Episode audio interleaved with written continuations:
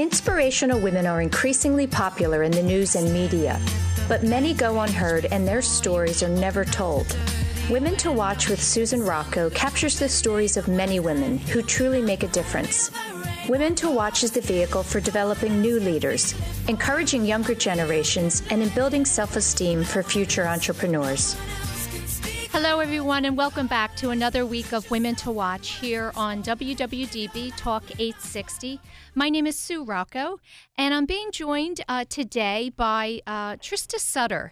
Uh, Trista is the star of the first season of The Bachelorette on ABC, and also the author of Happily Ever After, uh, which is a story of how a grateful heart uh, was life changing for her. Trista, thanks so much for joining me this morning. Hi, thank you for having me. Sorry, it's uh get ready for school time right now. So Oh. if you hear my daughter in the background. That's okay. That's I know what it's like to be a mom. Um, Good. So, t- what's it like in Colorado? Um, well, I saw a beautiful sunrise. That's all I know. I've been making lunches and getting kids dressed. Right, you're I'm not sure yet. okay. Well, it, you know, it's just been so crazy across across the country. Very unusual for this time of year. So, Yeah, well, know- it, we had a huge snowstorm this um this well, last week, the end of last week. So yeah, it's been crazy lately, but you know, yep, that's we, what we get in Colorado. that's right. That's right. I, I've been there. It's beautiful. Beautiful. It is beautiful. I agree. So listen, I want to, um, you know, talk a little bit about. There's a couple of things I want to talk about, and obviously the book and and your life since the show and all that good stuff. Um, but we always start with with the at the beginning um, on my program, and I'd love for you to talk a little bit about your years um, in Missouri. I understand you were born in Indiana, but you were raised in Missouri, and uh, I was. I was born in Indianapolis, and my family um, moved to St. Louis when I was four. Um, and then I grew up in St. Louis, in Chesterfield, Missouri, and um, went to Indiana University for my undergraduate work. And then I transferred or went to University of Miami in Florida for my graduate school degree for my master's in physical therapy, and then I ended up working at Miami Children's Hospital for four years. Um, and then I, during that time, is when I applied for The Bachelor, and then The Bachelor happened. I got asked to do The Bachelorette. They, um, uh, so I eventually moved out to LA um, because uh, I couldn't get another leave of absence from my job, Right. and um, and the rest really is history. It is. It is. Let, let's go back for a minute because a lot of, um, first of all, I, d- I did have an opportunity to read the book, um, the whole book, and it's a wonderful um, collection of stories. I love how you kind of interspersed um, stories of people that you've met along the way and your own life. And um, one of the things that that you mentioned in the book was the fact that your mom and dad divorced uh, when, Right. when you were young, and that certainly um, had you know had an effect on you. And I'm wondering, first of all, how old were you when that happened? That happened in fifth grade. Um, I guess I was about 12, I Mhm. think. Yeah. Um, And they sat me down and told me that they were no longer going to be living together. And um, it was quite a shock to the system. Not that my parents had a perfect relationship by any means, but there wasn't it wasn't horrible.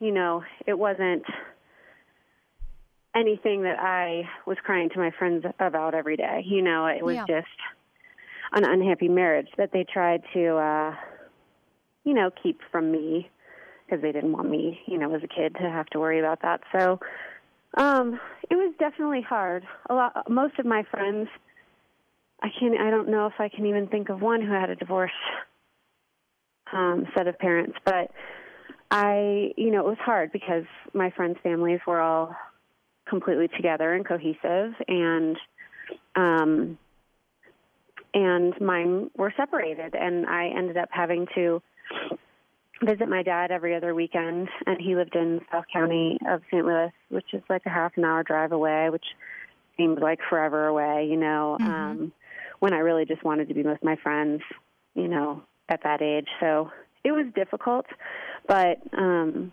looking back on it, I'm glad that it happened. I I think that everything does happen for a reason, and they wouldn't have been happy had they had they been together. I would never have met my stepmother Carol, um, my stepsister Jackie. I I mean all of my extended family through that relationship.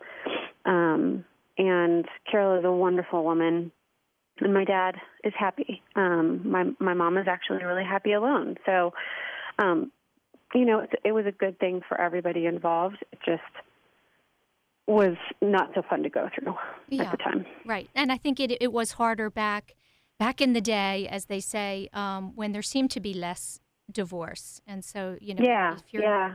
I, I mean, especially with social media and everything, I think it just makes everything harder yeah. these days. yeah, absolutely. Um, so let's talk about you know your um, the decision your decision to go on The Bachelor because that's something that is not the norm. Um, right. You know, you, you, know, you went to college, you went to the University of Miami, and um, you were studying. I believe you got a master's in in physical therapy. I did. You correct. did, and um, and you were also a dancer for the Miami Heat. I was. Um, uh-huh. So I know, you know, from what I've read about you, you've always been very, um, you know, interested and and disciplined when it comes to health and wellness and taking care of yourself. And dancing was a part of that, I'm sure. And um, I, so I guess my question is, what led you to the decision to actually go ahead and and uh, yeah. go on the show? Because it's not, you know, it's something that I think would have been a little bit scary for for most people.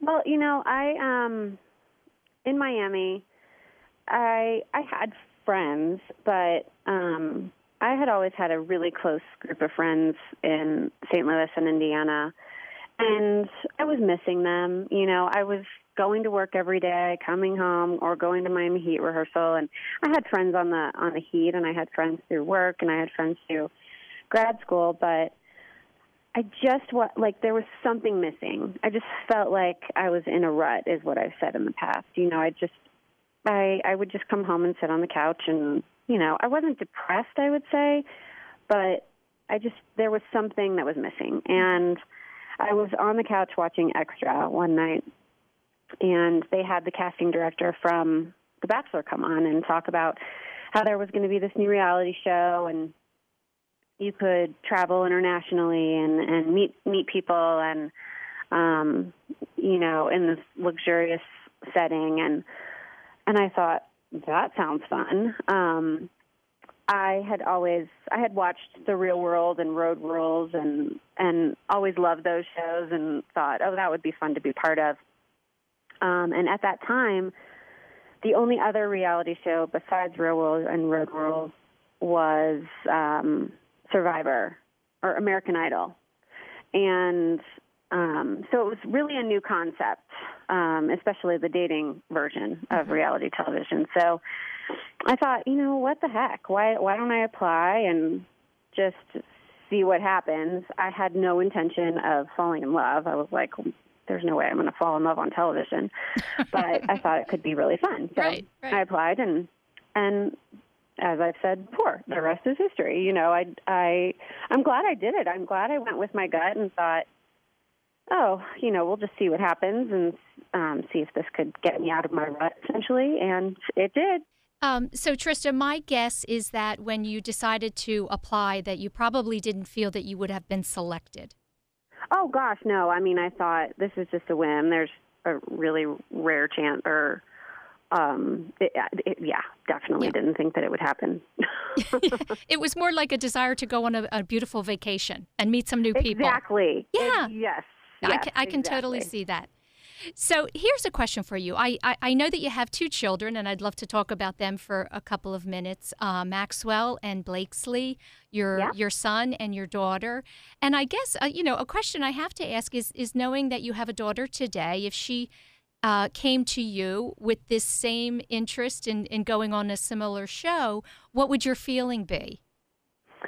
You know, I've been asked this before, and um, I, because of what happened to me and how I found my Prince Charming, I I could never say no mm-hmm. to anyone. I I encourage people to go on the show because I found my happily ever after. Yeah. and it would be the same for my daughter. I I would I would guide her and you know um, make sure that she was being kind and good and and you know watching what she said about others and you know just the golden rule kind of thing Mm-hmm. um but that's how we try to raise her anyway so I, you know it's not that i would be i would be excited for her because i would i know what happened Yeah. to, in my story and and if that's what she would want to do then i would wholeheartedly support her unless it you know in 30 years when she would be allowed to do that um,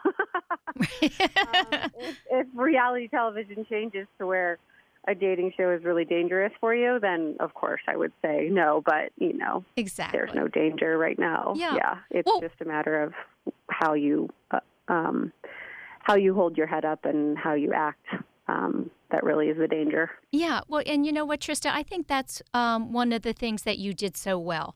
You you you could tell um, that you were carrying yourself as you normally would if you were not on the show. Um, thank you yeah, no, I really, I really feel that, and you, you could see that you were, you know, trying very, very hard to, um, you know, keep your values and and your outlook, um, and be true to yourself throughout the whole process. Something that was very, very unnatural. Yeah, thank you. I appreciate that. I, you know, I tried to conduct myself in a manner that I I could be proud of, and my parents would be proud of, and um, I would I would hope that Blakesley would do the same if she was ever in my situation. Right. That's why, you know, the two of you were drawn to each other because you had that same kind of similar grounded um, Oh Yeah, yeah, personality. I was definitely drawn to that about him. I Yeah. just he was he he's one of the most genuine people I've ever met in my life, Mhm. and and I definitely appreciate and am attracted to that type of characteristic. right. And thank goodness he had that same kind of, you know, why not attitude and, and went on the Yeah. show as well. Oh gosh, yeah, he wanted to elope and get married. Um, he, if there were, had been a pastor or, or someone there to marry us when we got engaged, yeah. he would have done it right there. he would have had us married that moment. So, Right. Um, well, for, for the listeners who, who might not be familiar, you, you've been married for, am I right, 11 years? Eleven years in just a couple weeks on Yeah. December sixth. Yeah, so you really beat the odds, and um, and two children later. Um, one of the things I wanted you to talk about because this is something, this was an adversity in your life um, that you came through in, you know, um, in in a big way, and I want to talk about the positivity that you talk about in your book. Um, the births of your children, um, specifically Maxwell, was a very very uh, serious and dangerous experience. Can you talk about that for a few minutes? Yeah, for sure. Um, so I had always dreamt of becoming a mother, and uh, it took us two years to get pregnant. Um, and I found out a little like a, a week after Ryan had left to go climb a mountain in South America called Aconcagua. Um, and you know was beside myself. We finally we finally were pregnant, and um, you know I, I had a relatively rough pregnancy in that I developed gestational diabetes. I fainted a couple times. Um, I was nauseous and with morning sickness for four four months um, for 16 weeks. So I was pretty much flattened on the couch for the first half of my pregnancy, um, and gained a lot of weight and you know all that stuff. So it was uncomfortable, and I had always dreamed of you know being pregnant. I wanted to like it so much, but Yeah. it just didn't agree with me. And then Ryan was out for a bike ride, and I was just feeling not right. There was something not right, and I called my doctor uh, because of all the things that had gone wrong, and and she was out of town, and she said, "Well, if you're feeling not right, get to the hospital." And so I waited for Ryan to get back. We went to the hospital. They, you know, put me on all the monitors and took my blood, and and they said that um, my labs were not looking fabulous, so they wanted to hold me overnight. And um, they told me that well, actually, I don't even know if they told me anything at that point. They just wanted to keep me overnight because my labs weren't looking great. So um, I had a good night's sleep. I woke up to my doctor the next morning saying, "Your labs are have gotten worse, and we need to deliver today."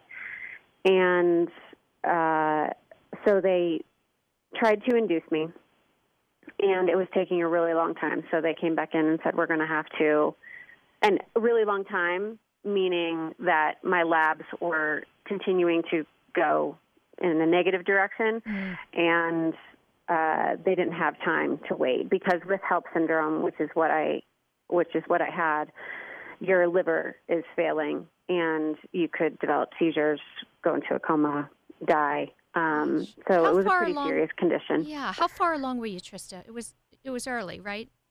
Um, so I. Uh, I, they t- they said they were going to do a C-section. Got dressed. They took me in, and I start. I was the epidural. First of all, didn't work. I could feel the scalpel, and so they thought, okay, we're going to have to put you under. I'm laying on the table, paralyzed essentially because they had put the medicine in me to paralyze my body to get me ready for um, being under general anesthesia. And Ryan hadn't left the room yet because he was still saying goodbye so they wouldn't put me under consciousness um, or you know take me out of consciousness until he was out of the room. So I'm laying there paralyzed. Finally, they put me um, under general anesthesia, and I woke up, and you know my my beautiful baby boy had been born. So it all turned out. He was only in the NICU for um, a couple weeks, and he had to be on oxygen for four months. He was four weeks early, but um, that was all that was wrong. It was just his lungs, and that's a really normal thing mm-hmm. up in, at altitude where we live, which we live at 8,500 feet. So it's completely normal, and um, for all intents and purposes, he was beautiful and healthy and um, perfect. So, yeah. Um, you know, yeah, it was a really difficult pregnancy, but I would do it over and over again if it meant that I could have um, a son in my life like Max is. Yeah. Well, and you did do it again. That's what, you know, I find that remarkable. you know, that was a very, very scary experience. My goodness. And yet, um, it's a perfect example of how, you know, mothers will say, you know, the pain goes away after the baby's born. And certainly um, you forgot a little bit of that because then you had Blakesley. Well, you know what's funny is that I, we weren't even trying um, we Max had just turned one. I had just discontinued breastfeeding, and we got pregnant without even trying. So it wasn't necessarily something that we were trying not to do, mm-hmm. but um, we obviously welcomed it. We we wanted another child. Um, it, it's it's a kind of a controversial not a controversial situation in that people are judging you. It's just controversial in that doctors sometimes don't recommend that um, patients who have had HELLP syndrome get pregnant again because it can be life threatening, right. um, even more so the yes. second time around. Right. So they put me on baby aspirin throughout my entire pregnancy, and that seemed to work. I actually went to um, went to 38 weeks, which is considered term. So, mm-hmm. um, or I'm sorry, I was at 37 weeks. It's right before term, but um, I went a week longer and didn't end up having to go under general anesthesia. I could actually um, hear her cry, her first cry, and got to hold her, and you know, so it ended up being a good situation. But I know for many women who have experienced HELLP syndrome or preeclampsia, um, it's a scary thing because yes. you don't know whether or not you're going to be okay if you if you have a second child. Typically, um, th- that's a normal pregnancy rolling right along, and then all of a sudden there's an issue that you're not prepared yeah. for. Yeah. Yeah. Yeah. So uh, I know that you, you know, made a decision to, to be at home and raise the children, which is so wonderful. It's the best thing, yeah. you know, we'll ever do. Um, and but I wonder if what types of things you think about for down the road when the children are older and um, you know will need less of your time. What your plans for the future might be.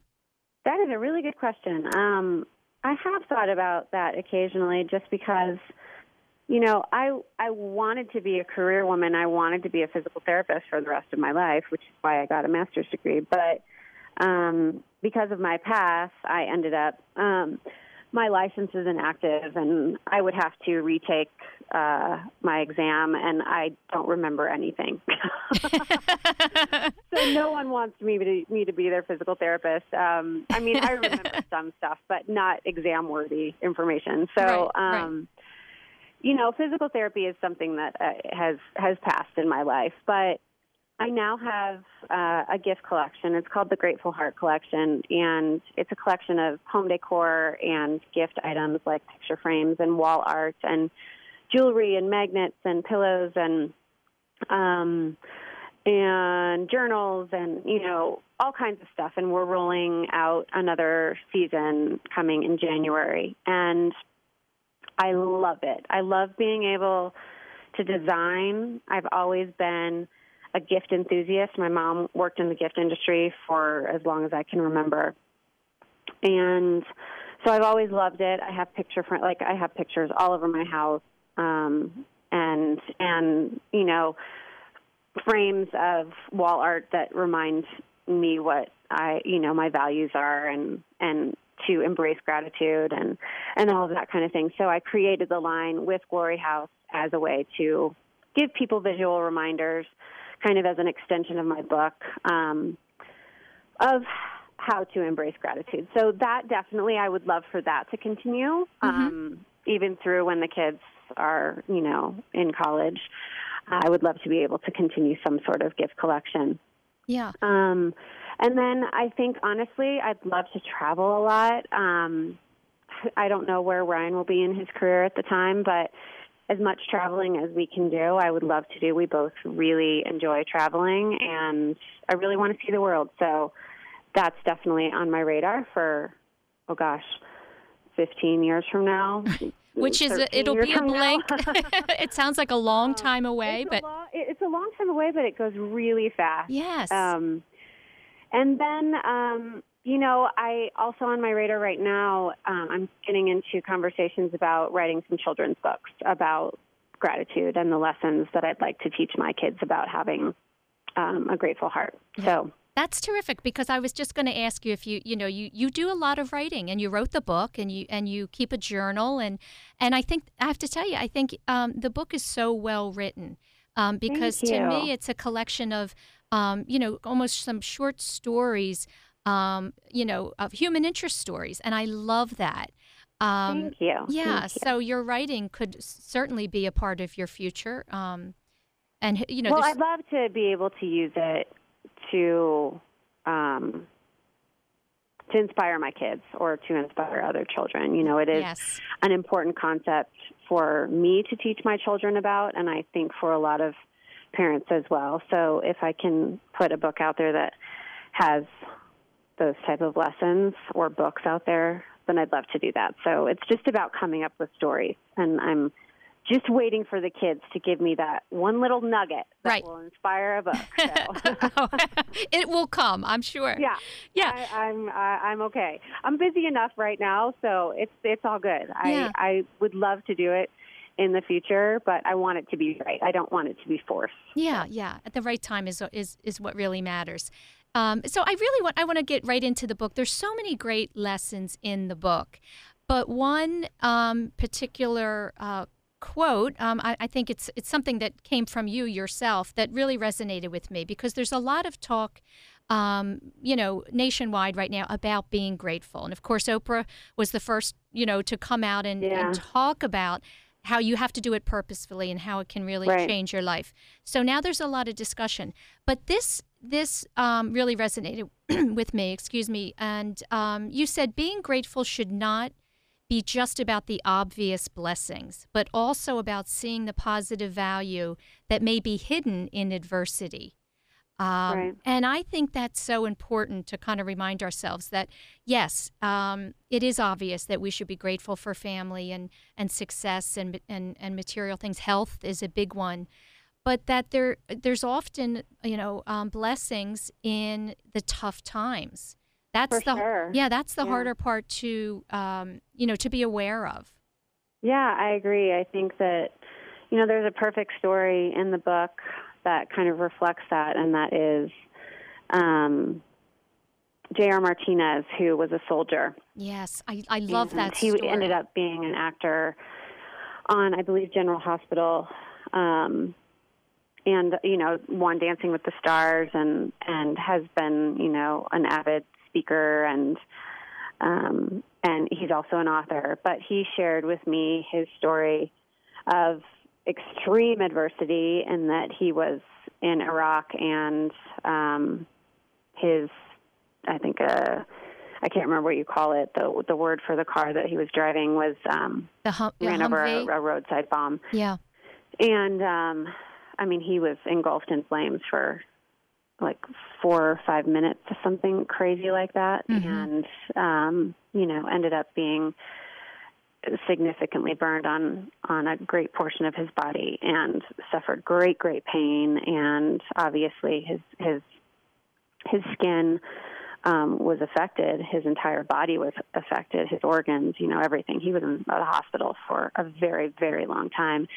And what struck me is that he said it was the best thing to ever happen to him. Um, and I think that, you know, it was really hard for him to to like open his eyes and want to actually live for a very long time, and um, and completely understandably why. But I think that, you know, if someone who's been through something as horrific as that can say that it's the best thing to ever happen to him, then there's something to be said for all of the minutia that the negative minutia that we deal with on a daily basis, you know, Yeah. that oh gosh, you know, my kids are not listening to me and I get so frustrated with that, but I need to really take a note out of my own book and remember that the biggest blessing is that I actually have two beautiful, healthy children, hmm and even if they're not listening to me, they're still blessings. That's so, right, yeah. um, you know, yeah. it's definitely something that I want people to take away from the book. Yeah, that that story in particular really uh, moved me, and I loved. I, I wanted you to tell how the um, you know J.R. actually had a moment, an aha moment, when he went into the room of another soldier. How I did? No, J.R. had you know. Oh yeah, yeah, and I about the soldier opening the blinds. Oh yeah. So he he was talking about oh gosh, I wish I had the book in front of me. Um he was talking about how he just wanted to be in the dark and he kept his blinds closed 24/7. Yeah, Um he it was just a he was at a in a very dark place in his life. He didn't want to let the light in.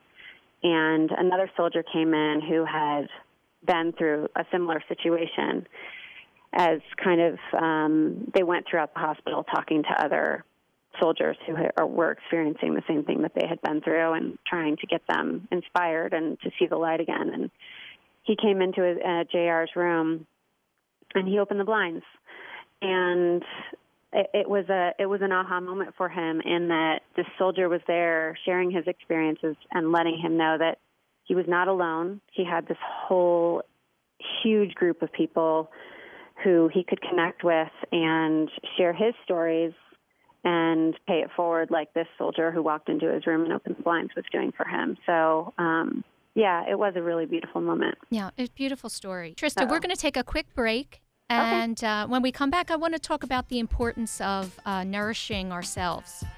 Yeah. We'll be, we'll be right back.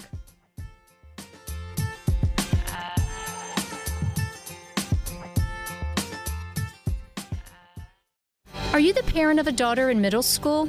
If so, I must tell you about an upcoming event at Mount St. Joseph Academy. As the parent of an alum, I know firsthand the value of their academic excellence, athletic, and arts programs. This private, all girls Catholic high school in Montgomery County provides the foundation our daughters need to go on to leadership roles at top universities and future careers. I know my daughter did. To register for the open house, go to msjacad.org backslash open house. And be sure to ask about their financial assistance and scholarship programs when you visit msjacad.org backslash open house. Have you ever wondered about the magic of Paris? Traveled there before? You haven't experienced Paris until you've traveled with us. I'm Chloe Johnston, the owner of CJ Tours. I became hooked on the mystique of all things Parisian after just one visit to the City of Light. CJ Tours, a travel, fashion, and products company, provides an experience unlike any other when it comes to exploring the hidden gems of Paris. We connect you with boutiques off the beaten path. We provide the opportunity to go behind the scenes with some of the most celebrated designers Paris has to offer. You can even purchase one of a kind French pieces as mementos of your trip, or ask us to source that special piece just for you. CJ Tours and our unique products are designed to provide that Parisian je ne sais quoi and allow you to experience Paris like never before. To learn more, contact me at Chloe Johnston at cjshoppingtours.com or simply visit chloejohnston.com for more information. When you are shopping, do you chuckle at the one size fits all tags? Well, wealth management should not take a one size fits all approach either. Companies offer different products and services for women, and they should. All women are different. Your plan should be as unique and personal as you are. So, why are you still following your one size fits all financial advisor?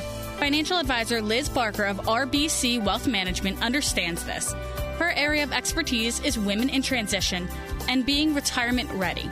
Call Liz Barker, financial advisor at RBC Wealth Management at 484 530 2806. Again, that number is 484 530 2806 or visit her online at www.lizbarker.com to schedule your complimentary custom wealth management plan today. RBC Wealth Management, a division of RBC Capital Markets, LLC, member NYSE, FINRA, SIPC.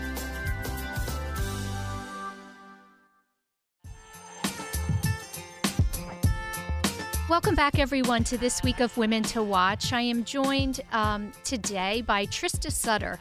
And Trista is calling us from her beautiful home in Colorado.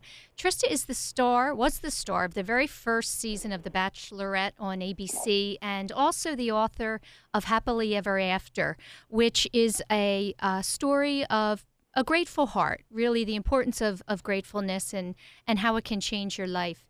And one of the things that uh, was reoccurring throughout the book, Trista, that I um, noticed was the importance of, especially for women, I think, and mothers, that it's okay and it is important to nurture ourselves because Yeah. when we do that, it that is what allows us to really um, care for all of those around us much more deeply. Talk talk about why you think that's important. Well, um, you know, I I was introduced kind of to the concept by a group called Hollywood Hot Moms, and um, the founders. It was a group that started. It was called the Hot Moms Club, and I worked a lot with them on different events. And their whole motto, if you will, was um, that moms should take care of themselves and not. Um, and feel good about it and not feel guilty, you know, essentially. And I think it's so important, you know, as a mom, knowing how much I give to my kids and my and my family. Um, on the days when I when I do take take time for me and either go to the gym or sit down and, and watch a television show or go have a glass of wine or lunch with friends or something like that.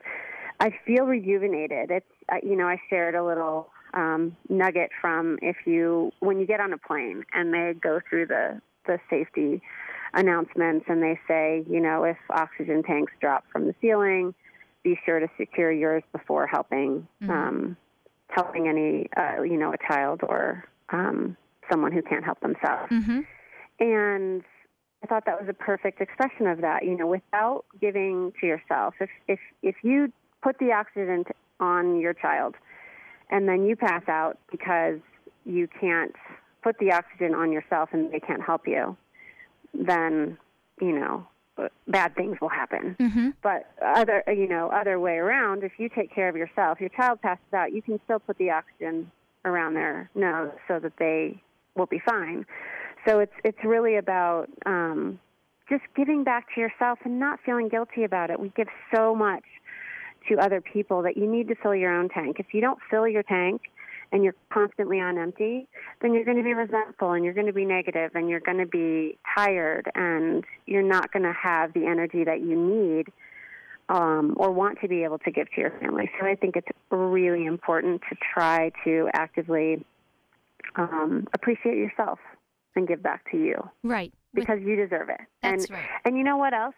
I think it's also about being a role model and showing your kids that, um, yeah, obviously you need to be giving to them because they need it. And um, as a mother, that's just what we want to do. We want to be caretakers and nurturing. But um, I think giving back to yourself, you know, when Ryan and I went on vacation, so Graham came in and had an amazing time, and the kids were in great hands with his parents, and um, they had a great time. But you know, before we left, um, they were a little bit sad, and I just said, you know, it's really important for mommy and daddy to have some have some time just for mommy and daddy. And I think it's important to just be a role model to show your kids that they do have to give back to themselves. They do have to give back to their relationship with um, their spouse. You know that that's showing them how to be successful adults. Yeah, that's so true. And it's not just you know for women and mothers. It's it's it's every human being really needs sure. to care for themselves first. Yeah. yeah. Um, Trista, one of the things that you said in the book um, was that you're always working to rise above the demons and and mm-hmm. focus on uh, the parts of your body that you're proud of. And this is a topic I think that you know a lot of young women struggle with. Um, certainly in today's world when everything is so focused on the physical appearance. And you know i have a daughter and you have a daughter and i think it's important that we help them focus less on their physical self. And what are some of the things that um, you think about when when raising blakesley that you'll say to her about it's okay to want to look your best and feel your best but not to obsess about it but not to what? Obsess about it. Right Oh, it's hard. You know, um, she just started, Blakesley just started kindergarten this year. And I noticed after she started that she um, started talking about um, things being skinny and um, and even she's used the word fat. And I thought, okay, we got to nip this in the yeah, bud. that's too so young. Any chance um, she brings those sorts of things up. I well constantly I'm telling her that she's beautiful, you know, no matter what. She wants to put makeup on like mommy. She is truly a girly girl. And um she wants to do, you know, all of the things that are kind of adult. She wants to be a a, a grown up. Yeah. She'll say that. And and I say, "Oh, Blake, but you're having so much fun, you know. I want you to I want you to enjoy being a being a baby girl. I want you to enjoy um, school and kindergarten and have so much fun with your friends and and um, you know the skinny and the beautiful part. I just constantly, anytime she brings that up, that sort of thing, I say, you know, but you are beautiful. Um, no, no matter what you're wearing, or if you don't have lipstick on, you're you're beautiful. And um, every morning she wakes up, I I say hi, beautiful. You know, and I have um, every every night at bedtime, um, I have the kids say what we call their magic words. Um, I read a quote. Actually, I was watching Oprah, and there was an educator on there talking about, um, you know, the state of education. Mm-hmm. And he said, um, don't quote me on this, but he said something to the effect of, um, tell your children they're special every day and they'll grow up believing it.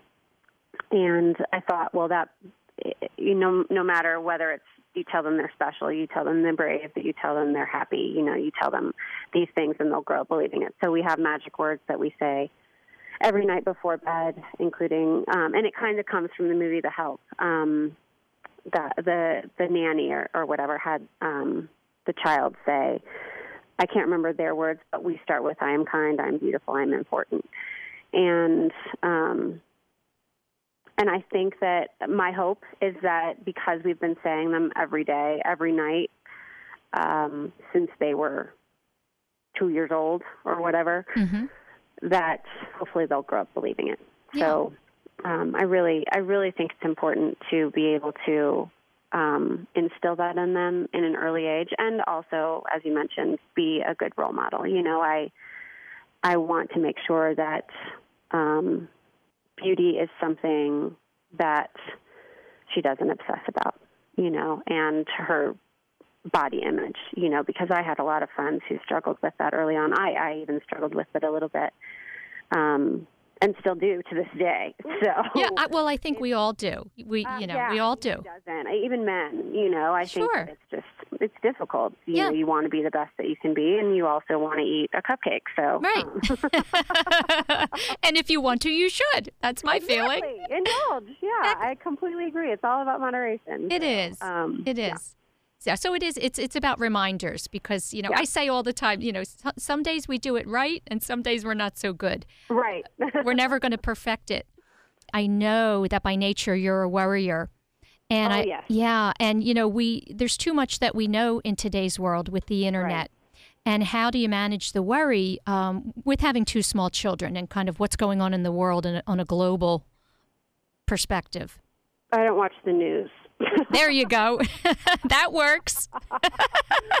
I um I think it's really difficult for me. I I struggle with it daily about worrying. Um Ryan is definitely the balance for me in that realm in that he doesn't worry at all, you know, about He seems very calm. Yeah. He's very calm and he knows everything will work out and even if they break an arm, they'll cast it and they'll be fine. You know, like they he sees it as kind of a rite of passage passage for a child to, you know, suffer some adversities. Obviously, he doesn't want them playing in the middle of the street, Right. um, but I think that you know within reason. So I I have learned to let go a little bit hmm and give you know let the reins out a little bit and um and not be such a helicopter parent um, right. That's we know that's not good. worry. Yes. Yeah, I Yeah. think it's uh, you know I just I just worry about them because they are the most important part of my life, Mhm. and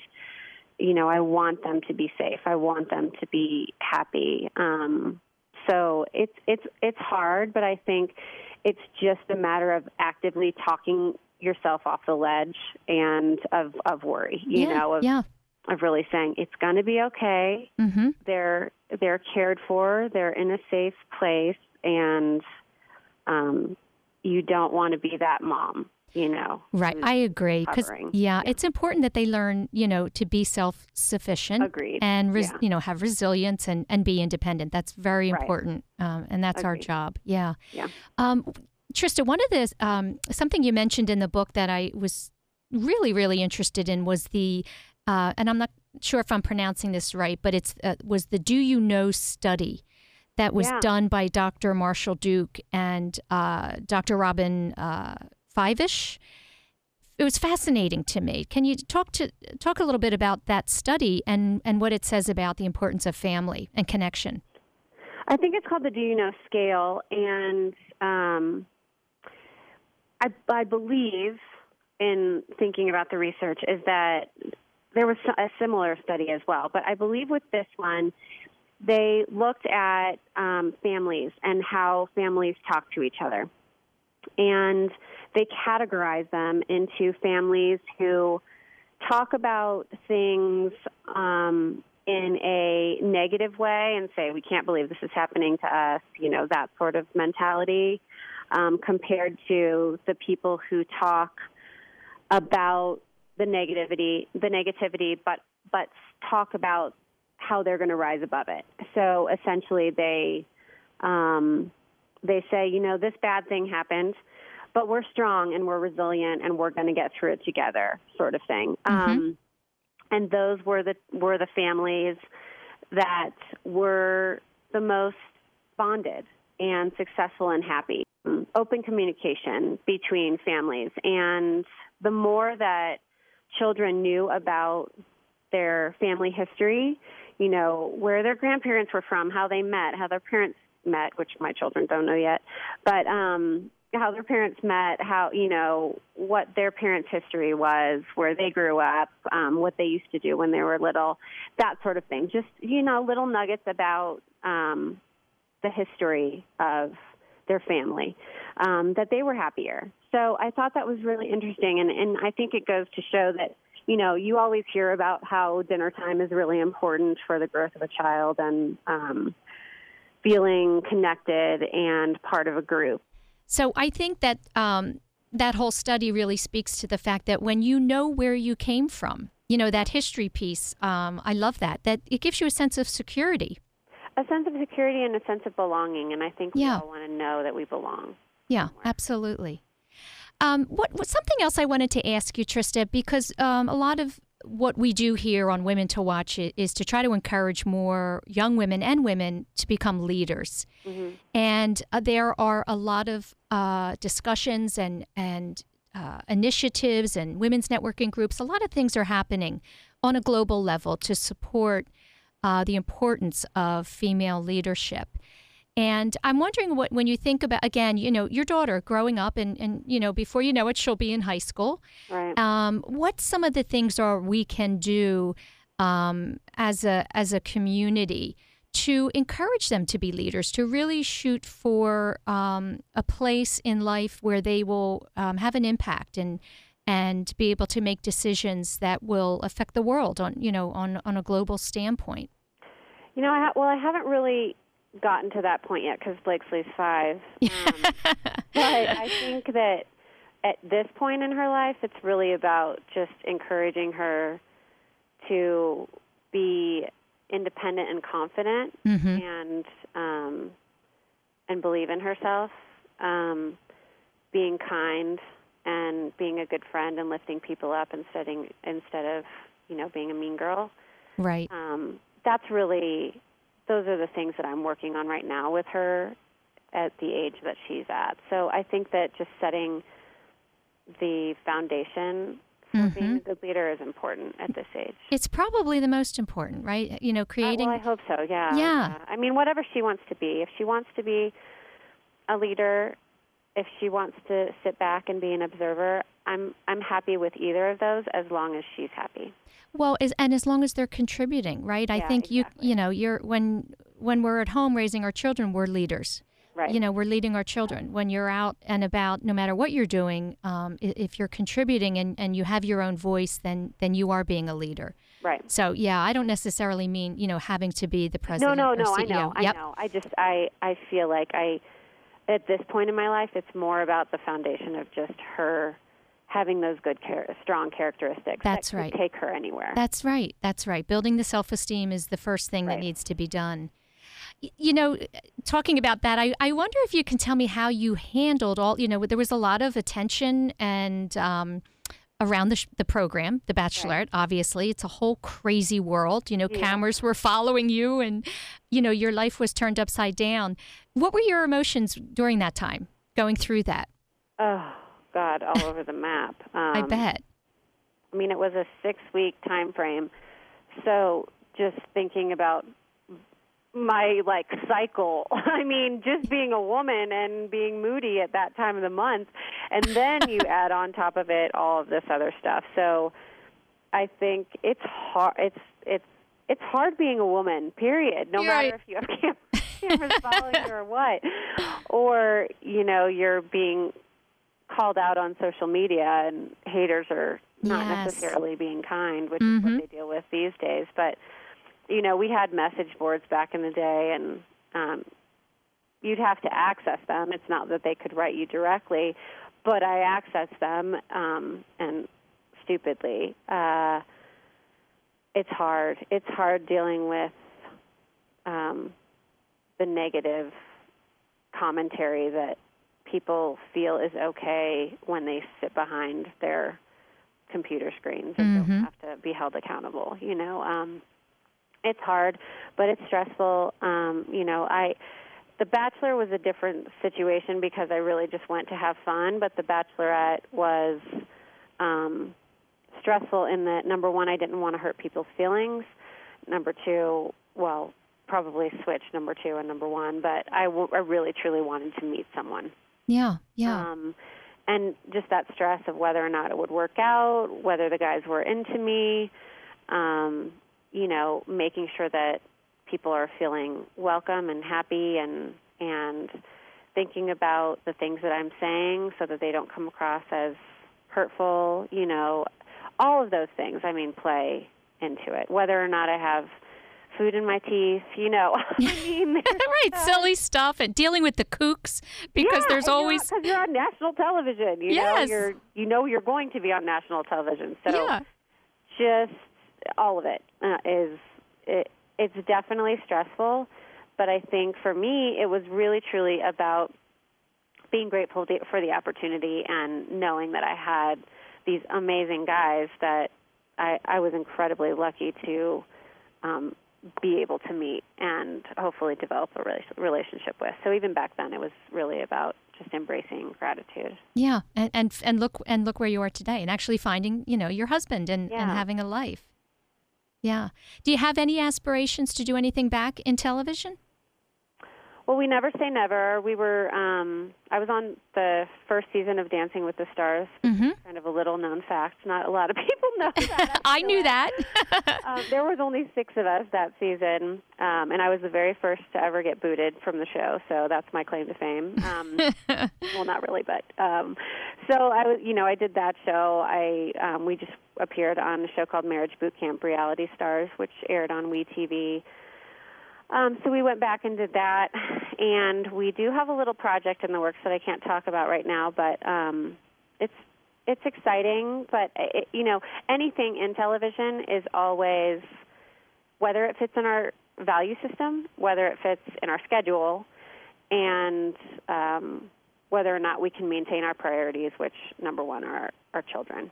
Yeah. Oh, that's that's terrific. You know, one of the things when I think about you, Tristan, and you know the research that I've done, I think you you've hosted a couple of things, and you do that well. You know, to me, I think of you know you could be a journalist or a host or something because Well, I, I did want to go down that path, and had Ryan and I not, you know, if had Ryan not been there, Mhm. then I might have done more of it. You know, before The Bachelorette, I did. I co-hosted The View, and I was a correspondent for Good Morning America and for Extra, and I co-hosted Good Day Live, and and did some VH1 specials, and um, so I had a lot of fun, and I I do get great feedback from people. I'm sure I'm not, I'm not perfect at it, but it is something that I think is really fun and exciting to meet people that you know I watch on television or movies or whatever Mhm. or and talk about just topics you know that are important to our society.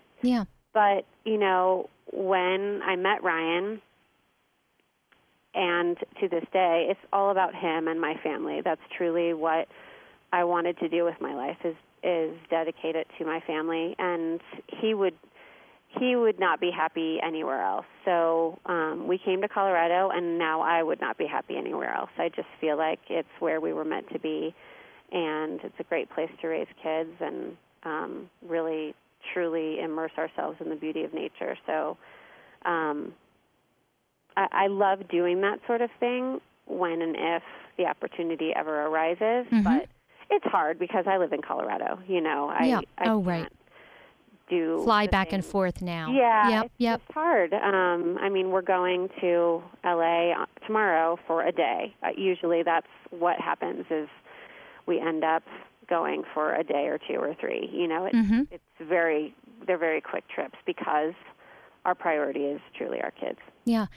And how's Ryan for the, for the listeners? Ryan is a firefighter, and uh, yeah, how is he enjoying his career?